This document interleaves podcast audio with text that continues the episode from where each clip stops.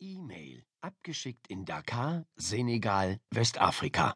Von Mortimer Morrison at fly.com an teacher-mary at mail.com. Hallo Mary. Sitze gerade in einem Internetcafé in Dakar. Ganz schön laut hier. Mir tun schon die Ohren weh. Ich will schnell meine Vorräte auffüllen, das Moskitonetz flicken lassen und dann nix wie raus aus der Stadt. Morgen fahre ich in den Niokolo Koba Nationalpark. Bin gespannt, was mich dort erwartet. Viele Grüße, Mortimer. PS Erinnere deine Schüler an den Schwur. Wichtig. Löcher, Löcher, Löcher. Die Straßen Westafrikas hatten es wirklich in sich. Schon wieder rumpelte der alte, bunte Omnibus über ein Schlagloch, und eine Staubwolke wirbelte hoch, als der Wagen den Weg zum Nationalpark einschlug.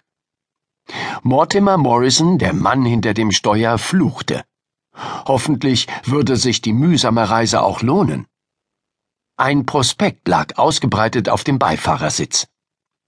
Den Nationalpark, stand da, durfte man nur mit Führer betreten. Puh, grummelte er, mir hat noch niemand den Weg zu meinen Tieren versperrt. Um magische Tiere einzusammeln, musste man allein sein. Mitten in der Nacht machte er sich auf den Weg. Seinen Omnibus hatte er neben einem Bambuswäldchen abgestellt. Er traf Gazellen, die an einer Wasserstelle tranken. Er sah schlummernde Paviane. Sogar einen Leoparden konnte er beobachten, der im Unterholz kauerte und darauf wartete, dass eine Antilope vorbeizog. Nachts lebte die Savanne. Kaffernbüffel grasten unter Affenbrotbäumen. Hyänen bellten. Flusspferde rissen ihre Mäule auf. Und trotzdem hatte Mortimer Morrison kein Glück. Erschöpft stapfte er die Pfade entlang, Graukopfpapagei, Witwenpfeifgans, Elefantenspitzmaus. Niemand antwortete auf seine Rufe. Enttäuscht kehrte er zu seinem Omnibus zurück. Er wollte es am nächsten Tag noch einmal versuchen. Doch er wurde bereits erwartet. Unter seinem Bus lag ein rotbraunes Tier mit langem Backenbart und kurzen, kräftigen Beinen. Aus seinen Ohren quollen weiße Haarbüschel, ein Pinselohrschwein, sagte Morrison überrascht. Das Tier hob seine weiche Schnauze. Mortimer Morrison, ich bin Pepperoni. Darf ich mitkommen? Mortimer Morrison lächelte. Aber natürlich, sehr gerne. Gleich morgen früh geht's los. Das Geheimnis als Ida und ihr Fuchs Rabat am Montag von der Schule nach Hause spazierten, hörten sie Geigenmusik. Ganz zart schwebte die Melodie durch die Luft. Ida ging schneller. Miriam? rief sie. Ida kannte die Musik. Es war ein Stück aus Antonio Vivaldis Vier Jahreszeiten, die langsamen Töne des Herbstes. Es war Miriams Lieblingsstück. Ida begann zu rennen. Und tatsächlich, da war sie, unter der großen Kastanie mitten auf dem Johannisplatz Idas beste Freundin Miriam. Ganz versunken ließ Miriam den Bogen über die Seiten tanzen. Der Geigenkasten lag aufgeklappt neben ihr auf dem Boden. Um, was für eine schöne Musik, murmelte Rabat. In dem Moment schrie die Geigerin Ida! Der Geigenbogen quietschte.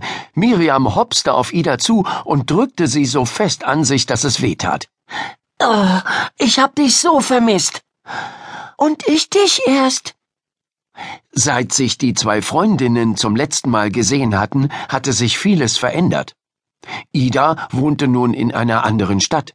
Sie ging auf eine andere Schule. Aber vor allem hatte sie ein großes Geheimnis. Vorsichtig löste sich Ida aus der Umarmung. Rabat, der Fuchs, stupste sie in die Kniekehle. Er sah neugierig zwischen ihr und Miriam hin und her. Ida hatte ihm schon oft von Miriam erzählt, und nun fand er es sehr aufregend, die beste Freundin seiner Gefährtin kennenzulernen. Miriam, was machst du hier? fragte Ida fassungslos. Miriam strahlte sie an. Überraschung, ich hab zwei Wochen schulfrei. Schulfrei? Es sind doch gar keine Ferien. Stimmt genau. Pass auf, du hast doch bestimmt von diesem schlimmen Sturm neulich gehört. Jetzt rate mal, was passiert ist. Das Dach unserer Schule wurde weggefegt. Ratzeputz, weggefegt. Miriam kicherte. Die Lehrer sind fast in Ohnmacht gefallen. Jetzt haben wir Sonderferien, bis sie alles repariert haben. Und ich habe meine Eltern überredet, dass ich dich besuchen darf. Und dann haben meine Eltern deine Eltern überredet. Na, was sagst du? Toll, sagte Ida. Am liebsten hätte sie Miriam gleich all die aufregenden Dinge erzählt, die in den letzten Wochen passiert waren. Wie einsam sie sich nach dem Umzug in der neuen Schule gefühlt hatte. Wie eines Tages Mr. Morrison in ihre Klasse gekommen war, der sich als Inhaber der magischen Zoohandlung vorstellte. Wie er Ida ihr eigenes magisches Tier überreicht hatte, Rabat den Fuchs. Doch gleich darauf fiel ihr der Schwur ein, den sie Mr. Morrison und ihrer Klassenlehrerin Miss Cornfield geleistet hatten. Den Schwur zu schweigen. Die Worte schossen ihr durch den Kopf. Niemals, niemals sprechen wir mit anderen über das magische Tier. Die magische Zoohandlung ist streng geheim. So soll es für immer und ewig sein. Streng geheim. Das war eindeutig. Aber Miriam war ihre beste Freundin. Beste Freundinnen hatten doch keine Geheimnisse voreinander, oder? Äh, freust du dich denn gar nicht? fragte Miriam enttäuscht. Mit weichen Knien blickte Ida zu Rabat. Keine Sorge, Rotschopf, sagte er leise.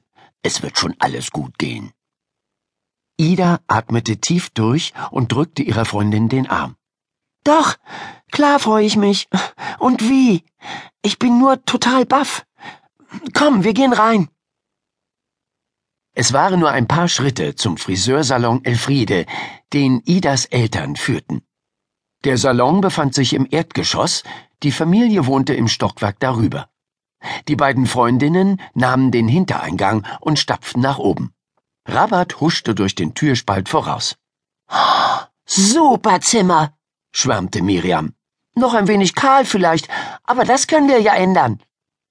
Ihr Blick fiel auf das Kinoplakat Nacht der Vampire, das Ida an die Tür geklebt hatte. Oh, du hast es wieder aufgehängt. Stehst du noch immer auf den Typen? Sie deutete auf den blassen Schauspieler, der in dem Vampirfilm die Hauptrolle spielte. Ich auch, plapperte sie weiter, ohne Idas Antwort abzuwarten. Sie ließ sich auf Idas Bett fallen. Ida lächelte. Wie sehr sie diese Quasselstrippe mochte. Miriam schaukelte mit angezogenen Knien hin und her. Oh, du hast doch die DVD. Lass uns den Film gleich nochmal angucken. Hab ich dir schon erzählt, dass ich neulich geträumt habe, dass ich ein Vampirmädchen bin? Miriam redete und redete. Jetzt war sie beim Orkan angelangt. Das Sturmtief brauste mit einer Geschwindigkeit heran, dass uns in der Pause die Mützen von den Ohren flogen, erzählte sie. Dann in der fünften Stunde wurde die ganze Schule evakuiert. Sie warf Idas Kopfkissen hoch zur Zimmerdecke und fing es wieder auf. Evakuiert! Wir wurden nach draußen geführt und durften sofort nach Hause gehen. Sag mal, Ida, hörst du mir eigentlich zu? Ida knabberte nervös an einer roten Haarsträhne herum. Schließlich gab sie sich einen Ruck und blickte Miriam ernst an.